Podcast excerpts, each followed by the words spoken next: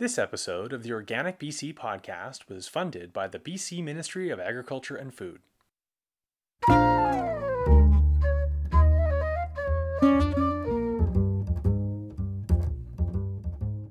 Hello, Organic BC podcast listeners.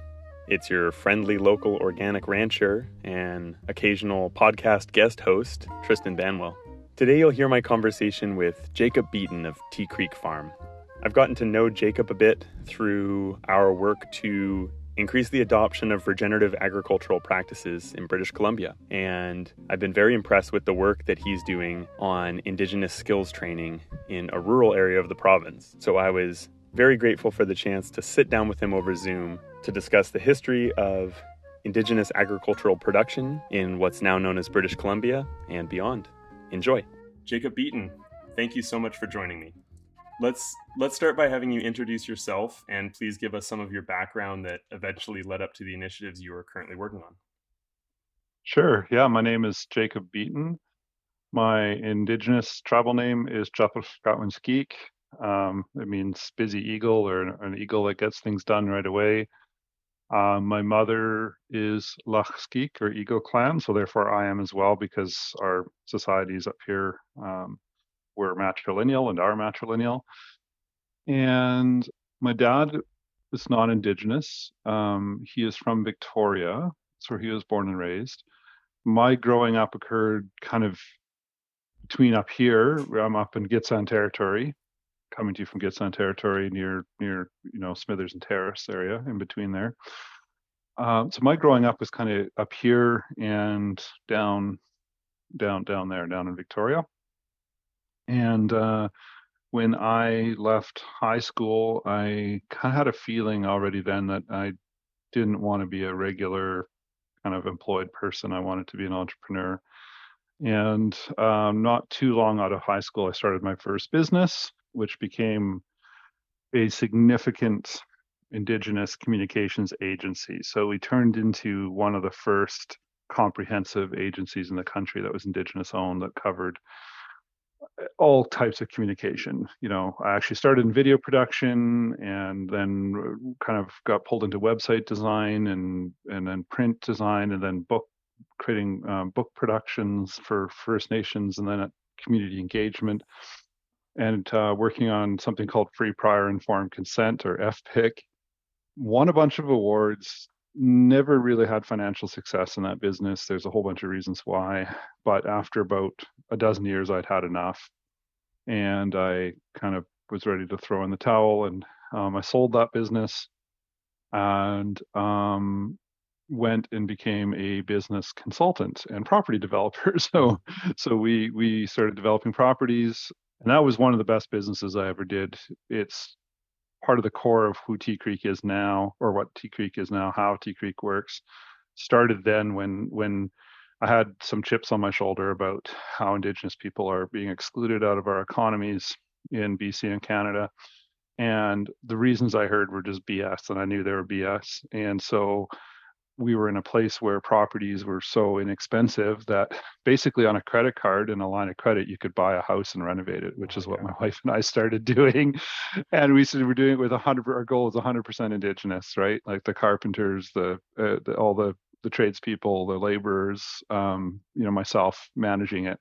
So we did that and it was hugely successful. It, it was like completely went beyond what we hoped for and financially was successful it kind of proved yeah we can do this like like we can we can run six these successful businesses and we can fully staff them top to bottom with indigenous people and, and be economically successful and, and successful in other ways. But we really learned what we needed to do to make it successful right? Um, all the different pieces we needed. So I did that for a while, and then um, I was helping First Nations with business planning and negotiating financing for a couple of years. And then my wife and I decided we wanted to get back to the land, and we purchased Tea Creek, what's now Tea Creek, our farm. Moved here, and we basically just kept doing the same thing. We we we hired. Um, our local indigenous uh, people who wanted to work and we hired a driver to go into the the communities and pick people up and we'd eat healthy food right here right from the land and work and you know repair fences and take fences down and get the farm back and up, up and running because it had been abandoned for at least 10 years so it mm-hmm. was it needed a lot of work mm-hmm. so the last part of the story um, is that uh, with the um, pandemic um, i stopped traveling for work and that really took away my sort of main source of income and so we doubled down on um, providing skills training on our farm to Indigenous people and looking for contracts to do that. And that was uh, 2020. I did all the work, the planning and the marketing and the fundraising. And then 2021 was our first full year. And it was far bigger and more successful than we could have contemplated and then last year 2022 which was our second year it was more of the same. It just completely and and, and we all started winning accolades and awards right? Like we got the bc land award you know united nations chose us as the food hero for canada for the year which really kind of blew me away. I still suffer i think some of the imposter syndrome big time like like like we're so we're so new and so fresh. Um, but really the reality of it is is that Tea Creek isn't just a flash in the pan. It is a culmination of my life's work, and my life experience, uh, both personally and professionally. And so I think that's why it's one of the reasons why it's taken off. We're just in the right place at the right time with the right set of um, skills and experience to make it um, work. And an amazing model that we'll get into later on. But before we get to that, let's go way, way back and maybe do a little bit of myth busting here.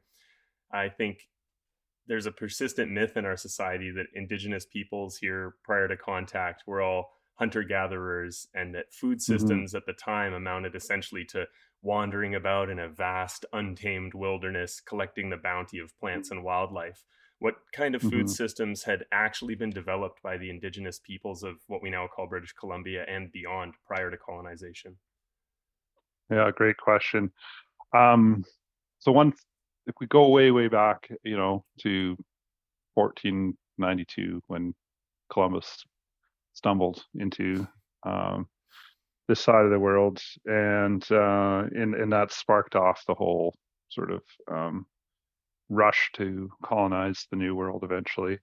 Um, what Columbus arrived to were the Taino, like that. That was the indigenous people who were welcomed Columbus and his crew um, and they were bean farmers. So it turns out that over 80% of the world's edible beans today are uh, were domesticated by indigenous people on this side of the world over many thousands of years of, of farming. And and then on the whole that whole side of what's now North Central South America, indigenous peoples were completely what we now would call agricultural, like and had been for a long time. So so going right up to um, you know Hudson's Bay and all the way down to you know southern tip of South America, mm-hmm. people were were actively um, cultivating their environment to produce an abundance of food, and that's what Europeans discovered. And and and if you look at the contemporary accounts from the European side, we have to remember that Europe at the time was was poor um, compared to the rest of the world, and you can see that. We just went to Europe, and it's fascinating. It's it's like you look at the buildings over there, and what a difference between anything that's older than 1500 and anything that's newer than 1600 mm-hmm. the, the the the size and wealth and the construction they go from like a maximum two story building to these large opulent structures and it's interesting because a lot of that is is due to growth drivers from this part of the world because uh, if you go back and look at that historical record one of the biggest pieces of wealth that was brought back to the old world, Europe, uh, wasn't just gold mm-hmm. and silver. It, it, were it was it was the it was food. It was the mm-hmm. crops that were um, cultivated and domesticated, and were one of the big prizes. Like that's one of the first things the Spanish brought back was was was food crops. So when we look at the food families that indigenous peoples were farming, that's you know potatoes, corn, squash, sunflowers were domesticated over here, peppers, um, all, all, of you know uh, tomatoes. I mentioned beans, uh, and I'm sure there's a bunch more I'm forgetting. I mean um, avocados. I mean the list kind of goes on, right? It's mm-hmm. it's it's a fairly lengthy list. And um, on this part, what's now BC, um, indigenous peoples at the time, you know, um, more than 500 years ago, 600 years ago, um, were manipulating and the food systems. And the reason I'm saying manipulating food systems, if you go into the dictionary and you look up the word agriculture, let's start with that. Mm-hmm. The, the dictionary definition basically says something like this. It's very simple. It says the manipulation of soil to produce food. And so for us as indigenous people, we just kind of extend it to manipulation of soil, any food system to produce food, because my ancestors on the Northwest coast were farming clams and um, cockles. And they had underwater terraces that they were maintaining. That's now considered one of the wonders of the world, mm-hmm. you know, for for these underwater structures that were massive in size and scope that, you know, you could see they were first rediscovered from an airplane because you could wow. see them, the underwater structures yeah. here on the northwest coast of of what's now BC. So um, yeah, so they they were using, for example, I'll give you a couple more examples. Um, they had developed gill nets before Europeans arrived. Mm-hmm. Um, they they um, developed uh, oolakan nets, like the small, like for catching like herring, oolakan size fish. Um, they developed duck nets, which are fascinating. I, I learned about that. They were banned, and which we'll get into as part of the timeline. But a lot of these tools and technologies that Indigenous peoples developed to cultivate um, foods and domesticate foods were actually made illegal um, post colonization to literally break and, and, and undermine indigenous food systems. Mm-hmm. The other thing that indigenous peoples were doing here is they were growing potatoes. So um, there's that art. So there's that archaeological record um, and anthropological, like going back in the oral history and um, seeing that indigenous peoples um, on the coast were were farming potatoes. But a more a more localized indigenous food crop was, um, for example, on the coast was called the Great Camas, Great Camas, mm-hmm. which was a domesticated variety, very similar to nightshade. So camas, um, decorative like camas that you might normally see. It's it's a uh, poisonous plant and you don't want to eat it. Mm-hmm. Much like nightshades, like the the the potatoes, tomatoes, eggplant, pepper family, they're also poisonous. And so, what indigenous peoples in the on the what is now southern coast of Vancouver Island, they had fields and fields and fields and fields as far as the eye could see, and their cash crop was, was a plant called Great Camas. Mm-hmm. Um, so yeah, so when Europeans first arrived to this side, it was much later. It was the you know, more like the 1700s, mid middle of the 1700s, that Europeans started to push into what's now British Columbia, and um, indigenous people were. It's one of the things they noted were abundant in food. Every single account I've read of the the early early Europeans who arrived, they describe Eden is one of the words they mm-hmm. use. It's like Eden. Um, they describe fields, villages on either end of a field, um, people cultivating root root crops in the field. Um, in one of the earliest accounts I read, it basically said that indigenous peoples were getting their proteins from the sea and their their um, their starches and their carbohydrates from root vegetables that they mm-hmm. cultivate in these fields. So that's what they saw when they arrived. Um, yeah, so it it's it's a fascinating discussion to get into because the modern lens is that indigenous people were not agricultural and the definition the modern definition of agriculture in bc has been changed to exclude indigenous people mm-hmm. and it and it's it's it's really strange because if you go and you look at even just the webster's dictionary definition of agriculture it's so clear it just says manipulation of a soil you know system to produce food and, and indigenous people are definitely doing that mm-hmm. before europeans arrived after europeans arrived right so um, and and and so what we're finding as, as uh, we're researching indigenous food systems and the evolution of them and uh, you know where they were pre-contact post-contact colonization post-colonization is that um, there's a real hesitancy to ever acknowledge that they were agriculture Yes. And so we're finding in material reviews, they'll say something like, oh, the First Nation of such and such had intricate uh, intentional horticulture systems to mm. cultivate, you know, the the the whatever species to produce clothing or baskets or food. Mm-hmm. So they'll say like an intricate horticulture system. Right. They, won't, they won't say agriculture. Tripping So- over themselves to not acknowledge that agricultural history. Yes, yes, yes.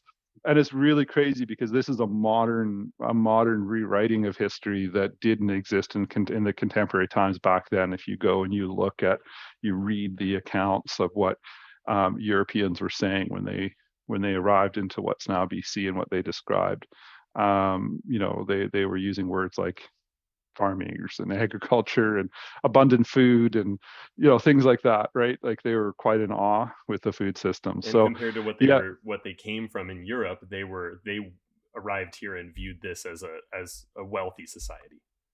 as a wealthy society, you know, because I'm thinking back to Captain Cook's crew's journals when they arrived. And so it turns out Captain Cook, who is British, uh, English British, wasn't the first to arrive on the West Coast, but in our kind of Canadian colonial school system, it's like, oh, he was the first. But no, no, it turns out the Russians have been there before, probably the Spanish, certainly the Chinese. I mean, mm-hmm. you, there's now evidence that the, you know, West Coast artifacts are showing up in China and Chinese coins are being found, you know, in architect or archaeological digs here in BC and on in indigenous village sites.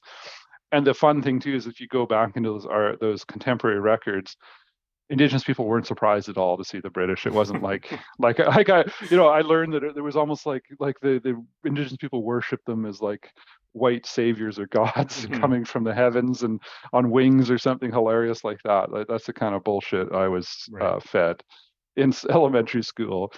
And then um, when I actually was reading through the journals, it was just it was so straightforward. It was almost like business transaction. It's like they they come out in their massive canoes to these ships and they greet them and they're like, hey, come on in and, and let's let's you know let's sit down and and and get to business, right? Mhm. Like let's do some trading.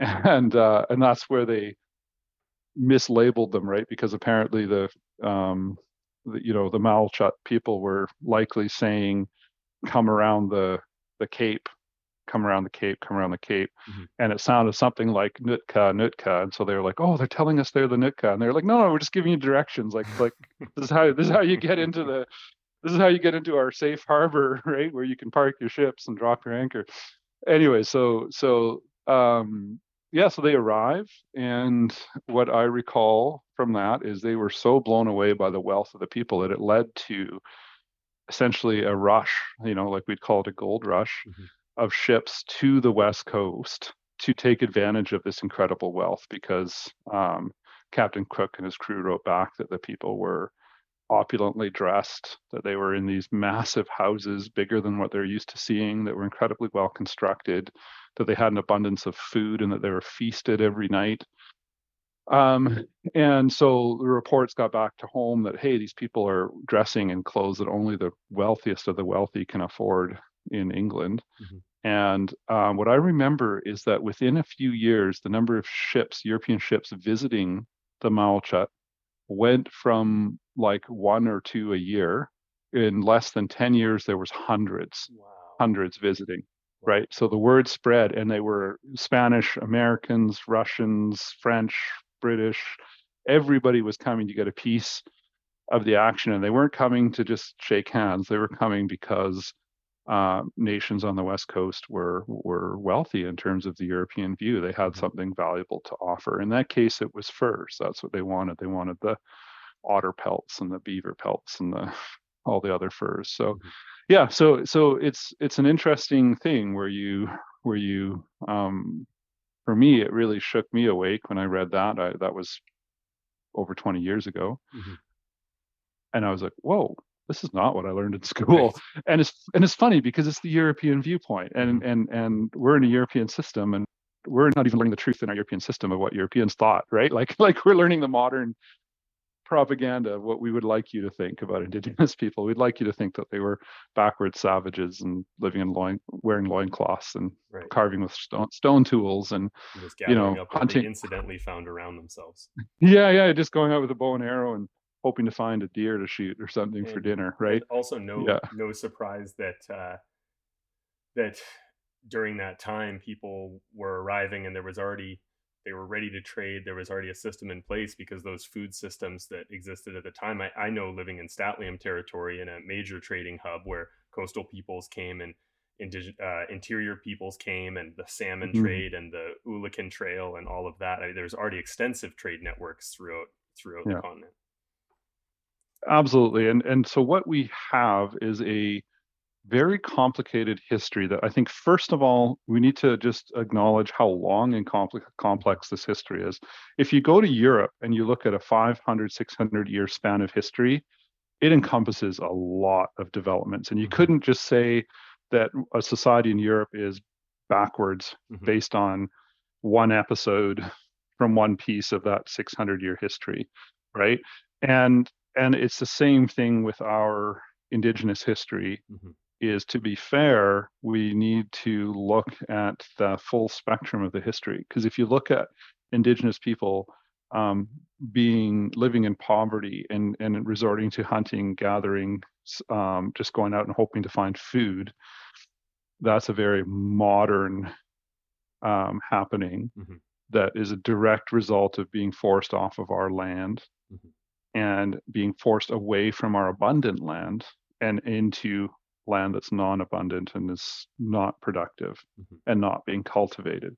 So the like if you even look at the maps of where Indian reserves are in British Columbia, most of them have been relocated mm-hmm. away from where they were originally mm-hmm. um, for various reasons. In some cases, it was simply to free up agricultural land, like get indigenous people off of the productive land and push them off into a marginal space where they, they, they can't produce.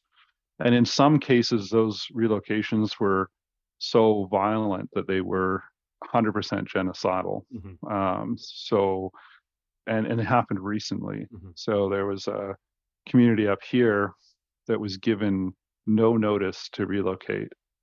And they were relocated many hundreds of kilometers away from their territory and they were relocated literally onto like this onto rocks you know where nothing could grow and they couldn't even bring their tools with them so they had to leave behind their fishing nets they had to leave behind their their rifles and their ammunition and so they got pushed into this marginal no roads to even access it.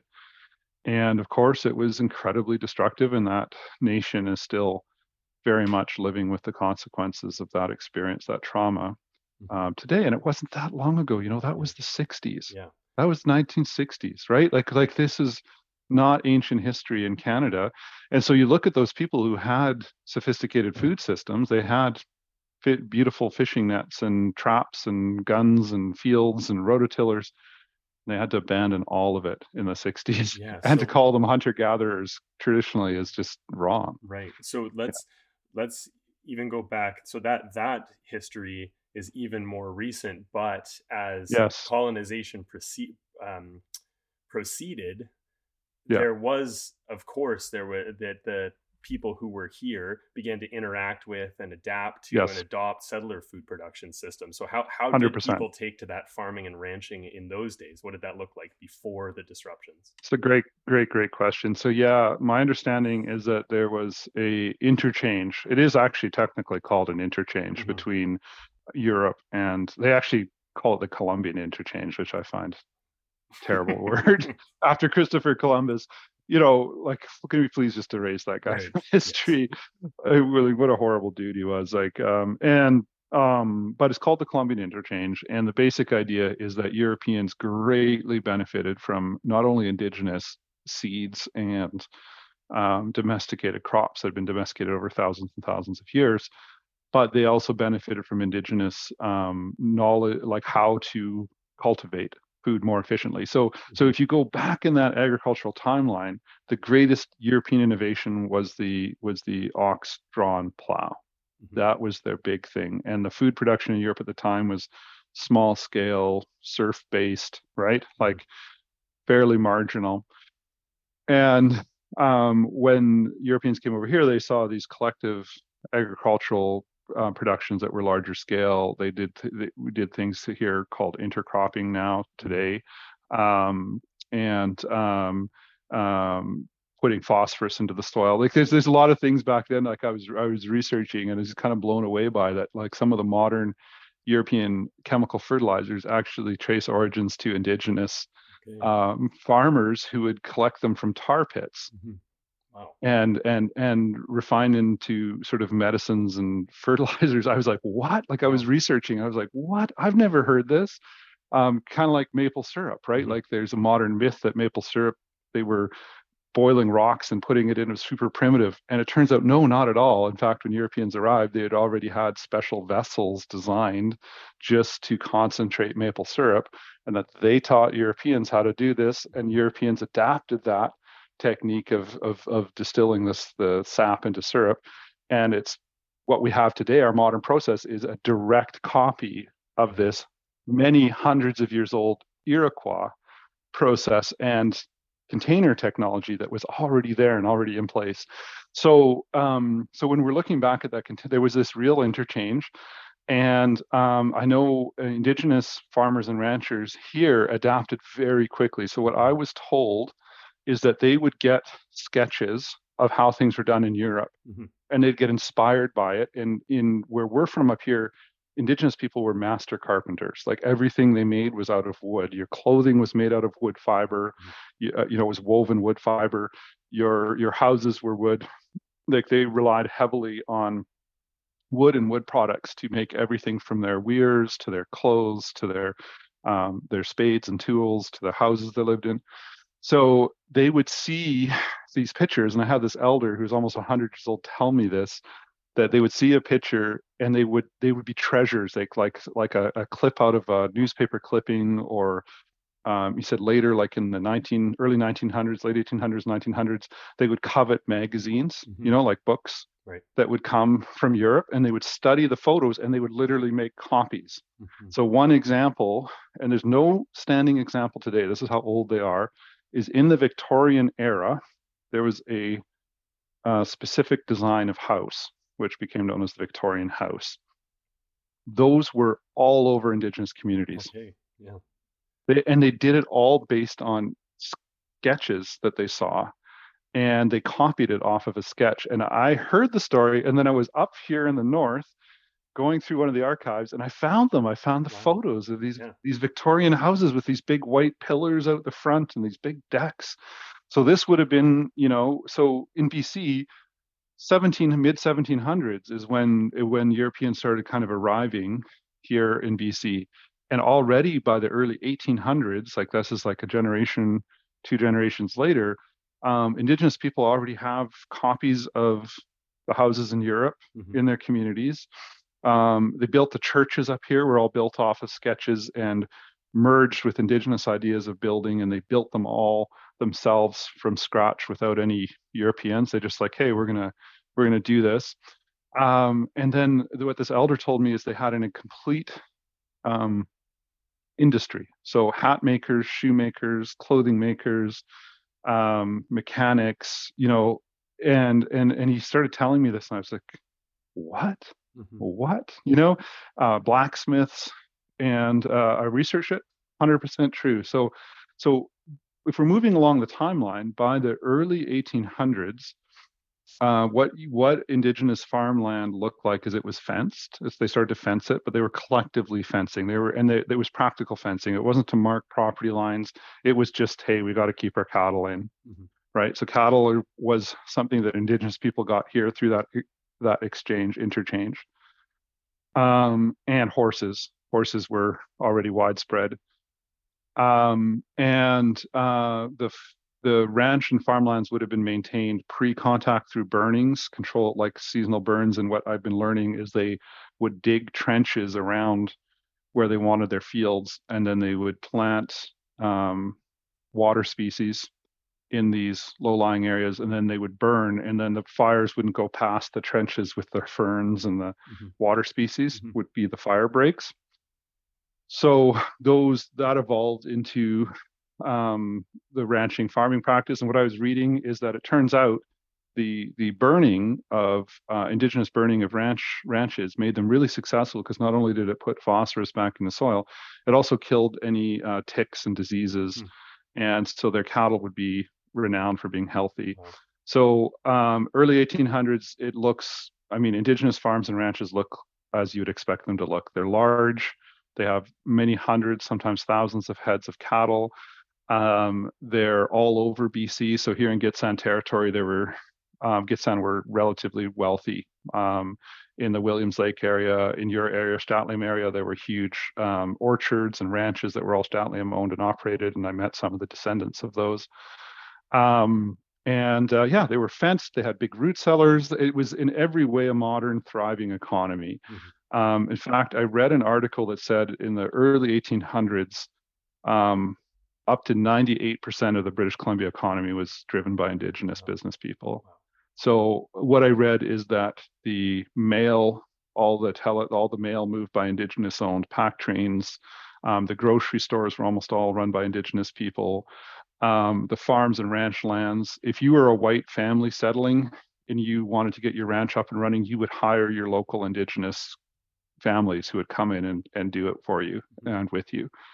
And so back then, um, here in BC, um, a lot of what it, there was conflict, but a lot of what I what I've been reading and hearing is that people more or less were friends, mm-hmm. like more or less, mm-hmm. right? Like like like they were like indigenous people were happy to have non-indigenous guests on their territory and land as long as they weren't hurting anything or destroying anything. And it turns out that's also a traditional European value in a lot of countries. Like mm-hmm. in in Germany, their the right to roam and the right to occupy land is culturally embedded. Mm-hmm. So if you want to go camp on a farmer's field, you are allowed to. If you want to go walk through a farm, as long as you're not damaging anything, mm-hmm.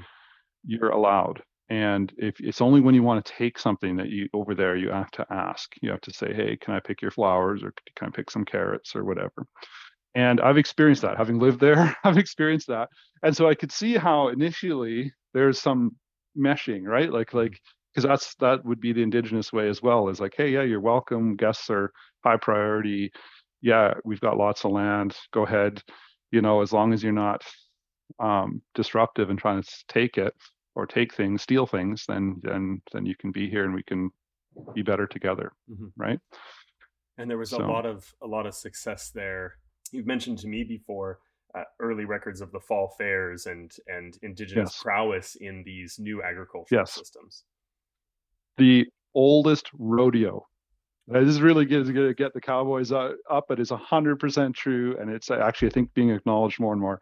The oldest continually running rodeo and oldest period in BC is an indigenous rodeo, and that is actually up here in Gitxsan Territory, Kispiox, wow. BC.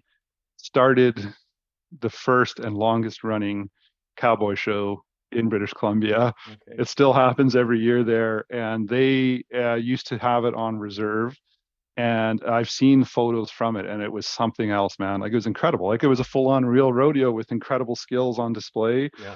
And um, yeah, and I'm really glad to see the acknowledgement because for a while it was totally co-opted by non-Indigenous people and mm-hmm. basically taken over, and that history kind of ignored. So it's good to see the the truth being acknowledged but that like imagine like that's what the culture was like and that was actually in the very early 1900s so so um yeah the fall fairs you know in the prairies especially were being dominated for a time in the mid 1800s and um, and towards the late 1800s by indigenous farmers who are winning awards for you know innovation and quality and best new cultivars. And it's a sad fact that the indian act which was introduced in the 1880s is partially a result of lobbying from two places two main places so it's fascinating that we're having this conversation because it really came out of british columbia the colony of british columbia and the pro- later province of bc mm-hmm. was freaked out because their economy was so dominated by indigenous people and up until mm, when was it 19 late 1920s a majority of the population was indigenous in bc mm-hmm. so they were just terrified that there's going to be an uprising and that non-indigenous people are just going to get kicked out after the indigenous people got sick and tired right so bc was a big part of indian act and then another one was the farmers in the prairies who were suffering because they were having a hard time competing uh, allegedly with indigenous um, collectivist farmers. Mm-hmm. So, but the other thing that happened too in the prairies is, you know, um, the government w- promised through the treaty system, they promised to supply. They wanted Indigenous people to commit to being um, European style farmers. So they promised them plows and cows and horses and tools. And once they became successful, they reneged on those all those promises. So today you'll have what you'll see um, a TRM treaty related measure um, being negotiated in any of those First Nations with treaties.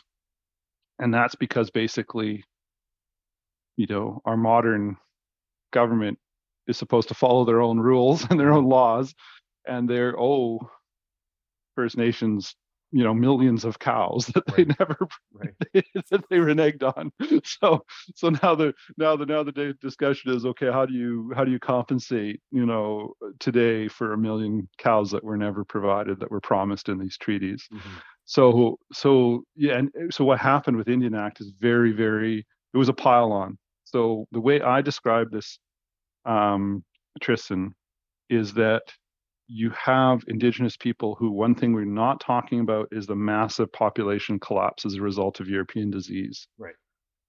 Right. And that was going back to the 1500s all the way, all the we way didn't even get into that but the, i mean and the the didn't get into it the estimates of what the population was prior to contact and then colonization continues to go up and up and up with further yes. research well, now they're saying, I mean, back when I started researching this and when I 20 years ago, they were saying, oh yeah, it was probably six, seven million indigenous people.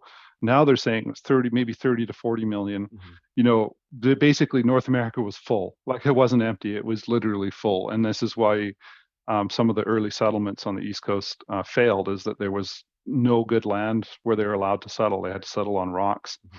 So um, yeah. So anyhow, so so just what I want to say is, despite those incredible losses of population that were incredibly traumatic, somehow Indigenous people survived and thrived and became, in a lot of places, economically successful. Mm-hmm. And and so in the late 1800s, um, going through more rounds of disease and losses, the government really started to claw back on um, on the food security of Indigenous people. So just in a really quick summary, things that they did is you weren't allowed to own land.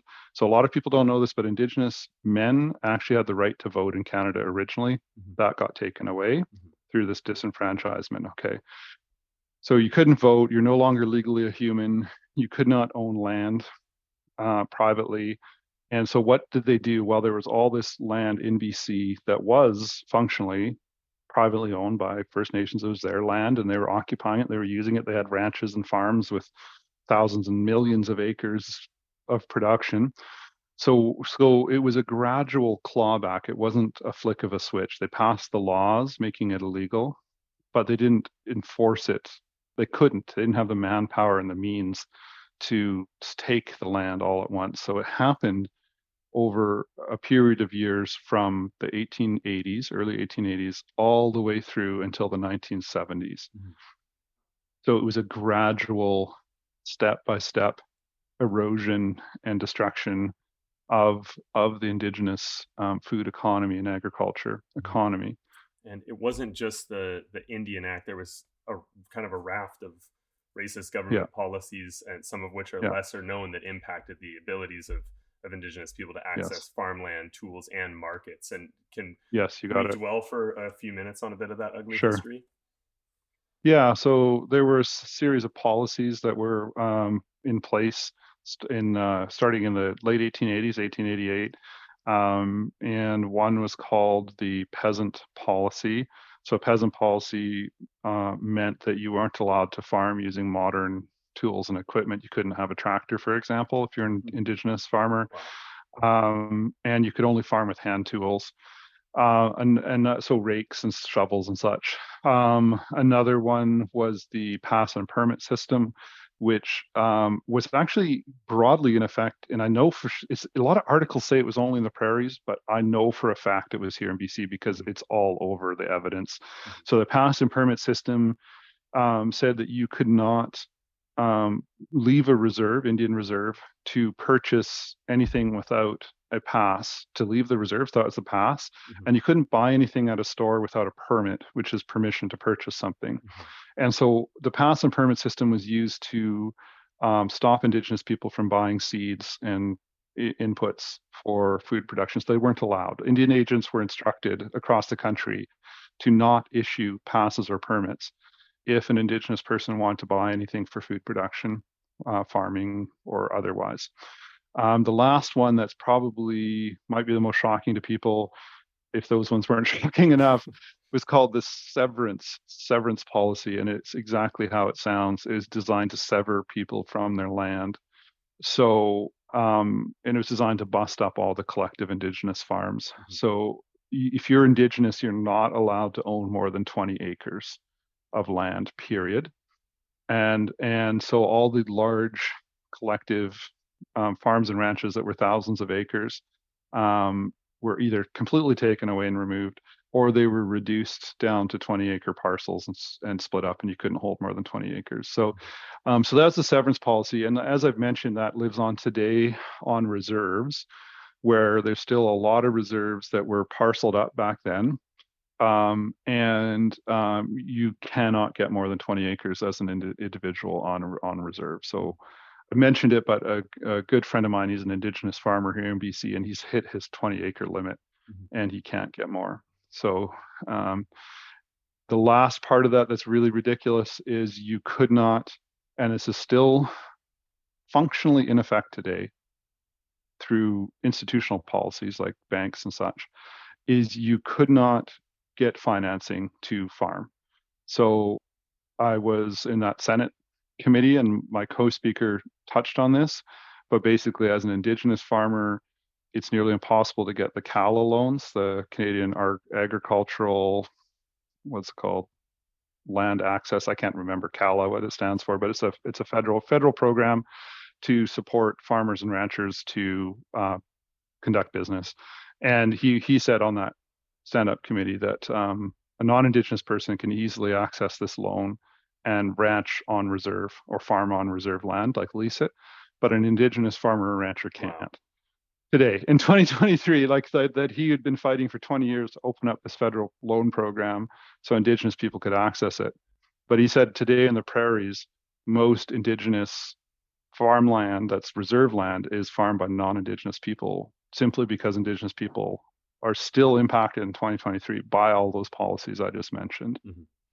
Yeah, and so yet there's so much opportunity there. And I was reading from the census data that um, in the 2016 census, we were seeing, for example, the n- number of indigenous agricultural operators over that period, uh, 10 year period. Actually, I think it's a, yeah, sorry, so ten, over that 20 year period from 1996 to 2016, indigenous agricultural operators increased 53.7%, while mm-hmm. non-indigenous, the total or the total number of agricultural operators declined by 30% over that same time period. So it's yes. certainly not from a lack of of interest or desire no. to be there working on the land and working in agriculture. Not at all. Like well, so many of the places I work and in the nations I interact with, we all have a deeply ingrained memory of being farmers, mm-hmm. ranchers, or ag- I'm just going to say indigenous agriculturists because my relatives on the coast, you know, in my mind, were agriculturists because they were cultivating the ocean right. for food. Um, so, and, and we really can't exclude that because, you know, we're we're using indigenous technology today to farm cockles that are market products right in the ocean. And uh, yeah so so so it is part of our history it is part of our culture and there's a huge huge drive in indigenous people to get back to this. And that's i think the important thing for people to understand. We're not doing something new. Right. we're doing something we've always done and we're trying to get back to it and because it was unjustly and wrongly taken away from us and our ancestors um, not that long ago. I mean, we're we're looking at you know forced relocations. Like I said, were still happening in the 1970s. Indigenous children are still being stolen and taken away in the 70s. Like it's not very far um, back in our history. so the other thing I just wanted to touch on, Tristan, I know, and this is kind of I think more of a conversation, but I find it, you know, there's so much dissonance in mainstream thinking around the subject of indigenous people and agriculture mm-hmm. specifically, where, like I said, we'll have a mainstream definition of agriculture that so clearly includes indigenous people producing food historically and you know through time and yet we say no you're hunter gatherer and mm-hmm. europeans are agriculture mm-hmm. um, and then another one that drives me mad is the idea of what is traditional indigenous agriculture let's talk about that for a second yeah, because because it drives me a little bit up the wall that nobody would contest somebody saying that the sunflower represents Ukraine and that's their traditional symbol. Mm-hmm. Despite the fact that the sunflower comes from indigenous people in North America. Okay, but yet it's a traditional Ukrainian cultural thing to have sunflowers and to have it be their symbol today of cultural strength and resilience. It also isn't unusual to call tomatoes Italian and pasta tomato pasta and tomato sauce on pizza. That this, if I was to say no, you cannot call that traditional Italian because it's tomatoes came from indigenous people. It's not your tradition Italians. Like, like, can you imagine being on like an Italian TV show and being like, no, Take back tomatoes the, are not. Yeah, yeah, you cannot take, call that traditional Italian food. And the potatoes from the Irish as well. And the Germans. Oh my goodness! Try telling Germans that potatoes are not part of their culture. Like, no, you cannot be a German and eat potatoes right? Like you cannot you cannot be a traditional German farm and grow potatoes, mm-hmm. which come from the indigenous people of South and Central America yeah. and North America. Um, yet, so let's talk about that. Yeah. Like, and yet, and yet, um, you know, despite the fact that our ancestors used tractors, mm-hmm. were some of the earliest adopters of tractors, of cows, horses, you know, and integrated it quickly into their culture and their way of practicing I'm not allowed to say that tractors are traditional indigenous agriculture. Mm-hmm. I'm not allowed to say that a horse is a part of indigenous traditional agriculture, even though horses were introduced 600 years ago, you know, those, around the even, same time as potatoes. Yeah, even though those cattle are grazing on open grassland prairie lands that were maintained through yeah. the previous uh, generations and and uh, past practices that maintain them in that way. Totally. It's yeah, I, I I find this part really really disturbing, almost like this kind of eugenic, um, super racist way of thinking that we have in Canada that we're not even aware of when we think these thoughts. That like, oh yeah, it's okay for me as a German Canadian.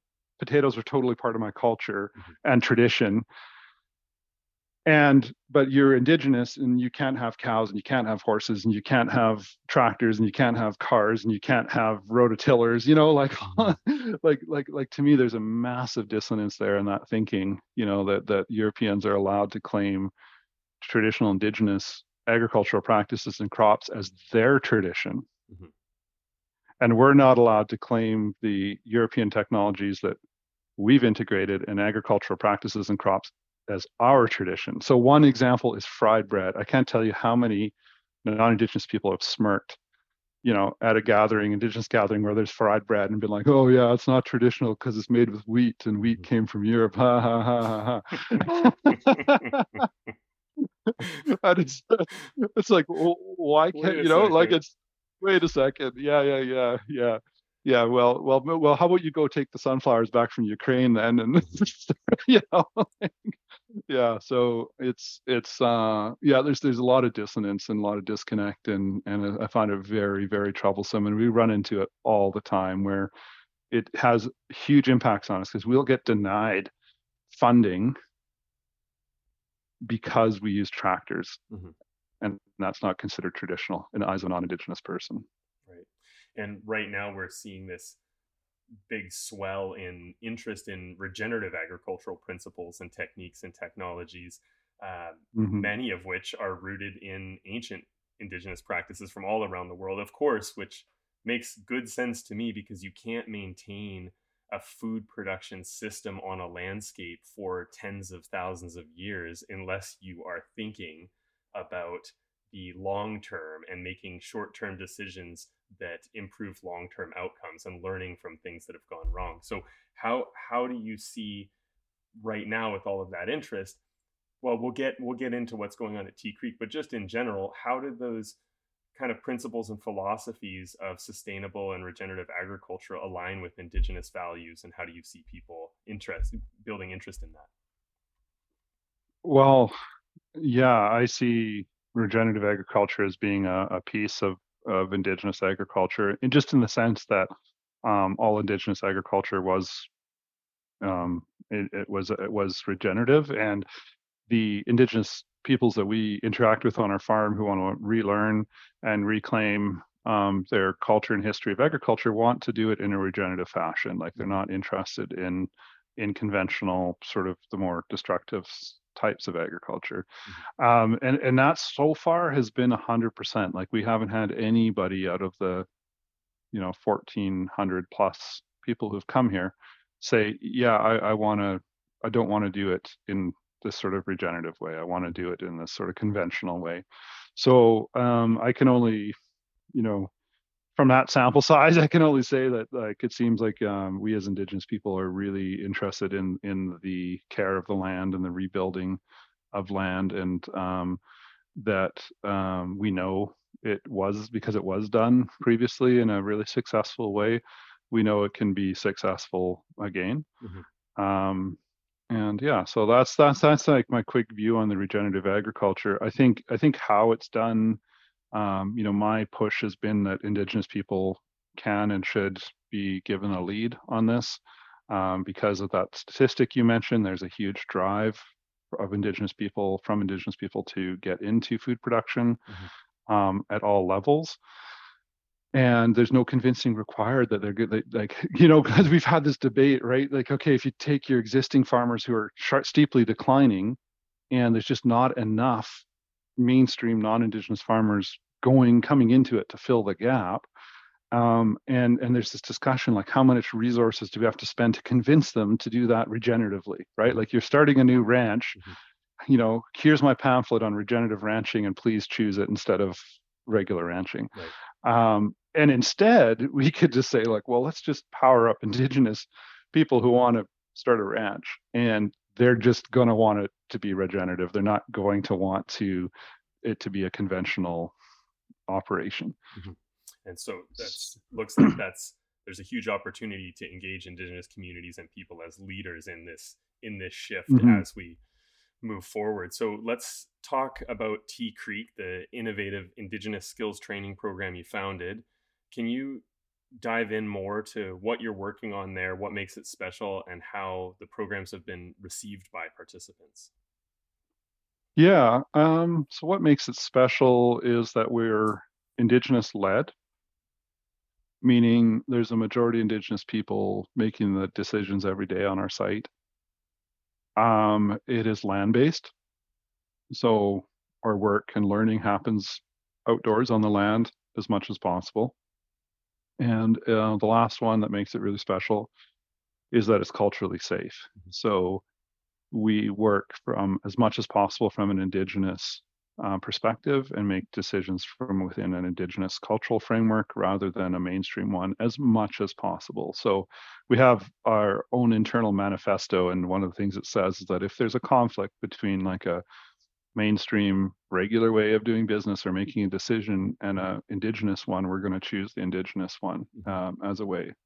So um, that's the three key ingredients we're working with and there's a whole bunch of detail you know behind each of those three three three things and it's been really successful by all measures so far so we just keep going uh, and experiencing far more participation than we anticipate way more engagement um, when you look at the people who come here for dedicated training and they complete their training uh, first of all a majority of people who come here complete. So that's the first one. Mm-hmm. And then the second one is if you break that one down further, a majority, a large majority, like 75, 80%, are moving, are becoming what we call active. Like they're moving into employment, self employment, mm-hmm. You know, further training of some kind. And that's so important because if you look at where people are at coming into our programming, it's the opposite. So we're coming in with 77% of people who enroll and register here at Tea Creek, Indigenous people. 77% face what we call a deal breaking barrier, meaning they're facing a barrier so significant that they are, would not normally be able to go to work or start a business or go to school or you know be active in that way so so the fact that we're able to work with that reality of people coming in and then have some really good success here on our site and then have see people moving out into into activity and being able to to um, overcome some of those barriers not all of them but some of them mm-hmm. is is really really cool mm-hmm. so yeah it's it's it's a big deal we you know our engagement numbers here the people the amount of people we work with is just right off the chart like it's so much higher than we expected and i think anybody um, expected so yeah and can you um, if you don't mind maybe some of those numbers of of how many people are are coming through in some sure. dedicated training programs how many people that these programs are touching in general and then sketch out for us what what types of trainings because we haven't even really gone into detail but what types of trade programs sure. or what types of trade training are available there at Tea Creek yeah so um, in terms of numbers our first year we had 150 people register half of those indigenous people were youth and we were funded mm-hmm. for about 25 of the 75 wow. who registered we still worked with the full 75 and then and then um, we had another 75 that were adults indigenous adults who enrolled for dedicated uh, training a lot of it in things like agriculture heavy equipment operation carpentry professional cook. Those are like our probably our most popular um, okay. trainings. And um, after our first year 2021 we reported out our engagements. So in 2021 and if you looked at all of those registrations plus we had another thousand or so people on top of that come uh, indigenous people come for like one day or just a workshop or um, something a farm tour. And uh, we reported out that we had introduced over 450 in, indigenous people to trades. So an example is we have a high school class an indigenous class come to our farm and we're like hey this is heavy equipment operation. This is a trade. This is a career. Here's what it looks like. Anybody want to jump on the tractor and try the loader you know? And then mm-hmm. oh hey here's the carpenters and they're building you know this is a job. If you like to build things or you like to if this you know this is a really good career and a good trade and it's called carpentry. So that's called introduction to trades. So we did that with about about 450 times over in 2021 and and and and we had no idea we were doing something revolutionary until until I went to present our report to the industry training authority uh, at the end of the year. And I went down to Richmond and I did a little PowerPoint, and they were just gasping. And I and I said, I stopped. And I said, I looked at one of them. I said, "What's going on?" And they looked at me and they said, um, "So you just engaged more Indigenous people in one year at Tea Creek than all of our other programs in the province put together." Mm-hmm. so so they were really really impressed and and I, and last year they brought their board of directors here they brought their their executive staff here to Tea Creek to see what we're doing because we're making a noise in that world for um, being able to actually meaningfully and effectively engage indigenous people in the area of trades um, and and who wouldn't want to be engaged in trades on a farm right like it's the best place yeah. to learn as you and I know, you know, your dad was a tradesperson, my dad was a tradesperson, and you know, there's there's nothing like you can talk carpentry all you want. It's a completely different thing when dad says, "Hey, let's go build something. Let's go work on this in the mm-hmm. workshop. Let's go." You know, then it engages you and you're you're involved and maybe you get into it, right? So, um, yeah. So that's that's the basic history of the numbers. Last year, it was more ridiculous. You know, we basically almost doubled our numbers because what happened is we had less our funding came in even later and became more compressed last year. So we operated a really truncated season. So instead of going January to December, like we did in 2021, we went from April to October. And in that April to October window, we had 183 indigenous people register for dedicated training um, so wanting to come and you know, engage in trades training, some serious training. And um, we were funded for 50. And uh, then we had an extra, at minimum, 1,200 other Indigenous individuals come to us for at least a one day. Training or experience on top of that 183. So, um, and then we served 7,000 meals on our site. We distributed 20,000 pounds of uh, vegetables from our fields into the communities. Uh, we did 5,000 pounds in just one day. That was just absolutely amazing. Um, so yeah, yeah, like, like the, it's it's kind of scary because of how quickly it's growing, and um, we're really been rattling government to say you guys need to get on board. Like we really need your support because we're providing healthcare services. So 87% of people who come through our program say they've enjoyed significant physical or mental health benefits from being here. Yes, yes, and yet we don't receive a dime for anything health related. right, right. We've been trying. Yeah, and I mean, and and did we mention? I mean, all all of these successes you're describing are happening in Kitwanga. That's right. Uh, with pretty pretty minimal infrastructure yes. from some of the photos that I've seen. Like when yes. you talk about the number of meals and the successes with, uh, you know, Red Seal chef even training yes. level. Um, so there's so much our, opportunity. Our, our kitchen is a woodshed, and I'm not exaggerating. Just imagine a small woodshed, you know, and that's our kitchen. Yeah, and, and we received a small grant from Northern Health. They were fantastic, by the way. Shout out to Northern Health. Mm-hmm. But uh, yeah, they received a small grant to purchase a tractor attachment and expand our kitchen. So we we took that small woodshed and we doubled the size of the woodshed last year. yeah. So there's room, definitely room to grow. It sounds like, and this is a expanding totally thing, and we'll we'll we'll definitely um, link to Tea Creek website in the show notes, etc., for people who want to learn more. And tying back, it, this has hopefully opened some people's eyes and and busted some myths, and also shared the kind of innovation that's going on up there with what you're doing. Um, that's can has a big role to play in improving the resiliency of our communities all throughout British Columbia and, and hopefully eventually beyond. What people listening to this, how how could non-indigenous farmers, ranchers, what are some ways that you could see of supporting our indigenous neighbors to connect with agriculture, develop food production capacity, and just like where can we support this and actually mm. move forward with some of these reconcilia what what I've heard you call reconciliation? Yeah, yeah. Well, I think getting some good background information first is critical. I think you recommended a good audiobook you're listening to, Tristan, which I've actually ordered it ordered in the book, so because I want to check it out. Um, mm-hmm. and uh, yeah, so first I'd start with researching the history of where you're where you are, um, and finding out the history of the land you're on as much as possible, because you know, 99% chance it was occupied by indigenous people, actively used for production, food production, most likely and uh, it would be really good to try and fi- figure that out as a step one. Um, and then step two, I think it's really important to let Indigenous people take the lead. So if somebody wants to come to your farm or your ranch, let's say, say for a tour, like to ask them, hey, what do you want to learn? Like, what do you, what do you, what do you, don't assume, like, what do you want to take away from this?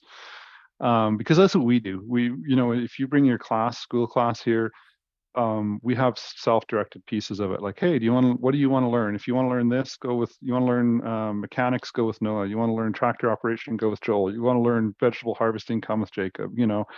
Um, and I, I, think one thing i want to red flag that we ran into last year that was pretty serious um, is just the cultural insensitivity that can be there on modern farms and ranches. So the, the really quick story i have to tell is that here you know, in our language, we don't differentiate ourselves from the natural world. And, and, and, and, and sometimes people don't realize that anymore, but it's it's embedded in our language here. And you'll see that reflected in like our clan system is all based around animals. So like I said, I'm a eagle clan. I'm Skeek. I'm eagle. Um, and you know we are closely related to the ravens. You know the Ganhada, the ravens.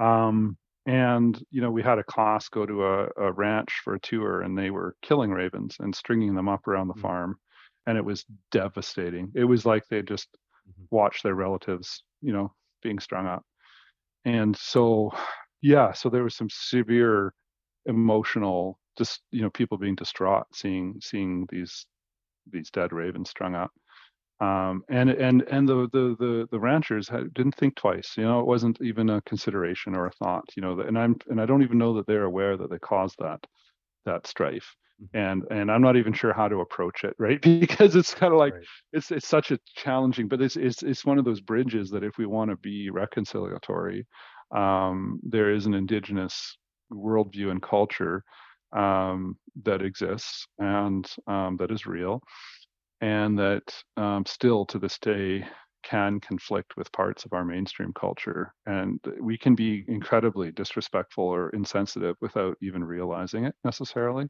So I, I would tread carefully, you know, I would say, say, yeah, respectfully, carefully. You know what? I just tell people like, imagine you're visiting another country. I hate to say it, but like, you know, Right. before before I, I go to the Czech Republic, I try and learn some Czech words. I try and learn a bit about their history and their culture. And, you know, so I'm a respectful guest. and uh, Mhm. and and the fact is we are on indigenous land and we are we are guests um you know i'm a guest in Gitxsan territory even though i'm i'm indigenous but i'm not from here originally so i play that role i play the guest role here and i try to tread carefully so uh, and respectfully so yeah. and this is this is a little jump back but what what resources would you recommend to folks who want to learn more about these topics we've been discussing and hopefully recalibrate their view of indigenous food production and food systems um i think it depends on what kind of person you are like how your brain works um. One of the favoriteest books I've ever read. I think I shared this with you, Tristan, is Grizzlies and White Guys, it's called. And you'll see it in tourist kiosks and such. Um, and it is authentic, which is why I love it. You know, it's it's verbatim this elder's stories and of his oral history. And it's so entertaining and wonderful. So if you're the kind of person who grasps on grasps onto narratives and stories and you know you want to be like listening to somebody talk that's a fantastic book. Um, bob joseph's book 21 things you didn't know about the indian act i believe it's called. I have it but just in a different room. Um, is also a really great starting point just to basically understand um, you know our history in canada and and um, the legal reality that indigenous first nations people have had to live under in this country for a very very long time. And then there's this one that i have yet to read but it was recommended by a trusted source. It's called Indigenous Writes. Mhm. W R I T E S, Indigenous Writes. And it's a myth busting. So it is a guide to First Nations, Métis, and Inuit issues in Canada. And the whole idea of it is it is it basically takes on um, myths and conceptions that Canadians have and debunks them in a book. Mhm. So um, yeah, so those are the ones I recommend. If you want to dive into a case study of the theft of Indigenous land and how it happened in Canada in very recent history, this one's amazing. It's called Shared Histories. It's the name of the book, Shared Histories, uh, by Tyler McCreary, and it's called Wet'suwet'en Settler Relations in Smithers, BC, from 1913 to 1973. So Mhm. it fills in this modern period of land theft and how this narrative that I just shared with you of indigenous and colonial kind of working together, more or less, like there's some mutual benefit there. And then it picks up right where the oppression gets severe, which is, you know, in this case, 1913. And it culminates in 1967 with the last house being burned down um, within with uh, Wet'suwet'en family in the house in 1967. And you know, yeah, I know. I, I'm just like, it wasn't that long ago, and uh, no you know, the the the way they did it was would be familiar to a lot of people who understand Canadian history, which was um, um, levying huge taxes on Indigenous landowners, much like many times higher than non-Indigenous. And if you couldn't pay your tax, they'd come burn your house down. and take your land. Mm-hmm. So, um, yeah, so it culminates with that. And uh, uh, yeah, again, if you're more into the getting into a specific case study and and and, and reading like the massive research that's behind this, uh, it's incredibly well referenced and indisputable um, source of that piece of modern history. Yeah.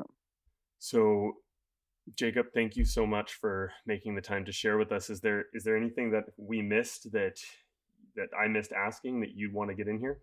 Just so everyone knows, this is this is just very high level, scratching the surface stuff. So there's lots of opportunity for people to do deep dives and and and get a little further into this. And, and I guess the last thing, Tristan, just to say, if you heard that people, indigenous people, weren't there in your wherever you live I guarantee you it's not true. I think you and I talked about that right before and, and how there's these modern myths and Smithers is one of them. When I was a kid here in Hazelton in the 80s, people were saying, "Oh, Smithers is it's fine that Smithers is there because indigenous people weren't there, the land was empty." Well, turns out that's totally not true and it's well documented not true. so yeah, I mm-hmm. invite you to not believe that uh, story if you've that's what you've been told. Maybe to have a little bit of a deeper look. yeah, yeah. There we go. Thanks a lot. I appreciate it, Jacob. Yeah. And uh, I'll let you go now, and we'll, I'll catch up to you soon. I guess we're, we'll be talking on. Uh, looks like maybe Thursday or whenever our upcoming next yes little gathering meeting is. There. Yeah, yeah, sounds good.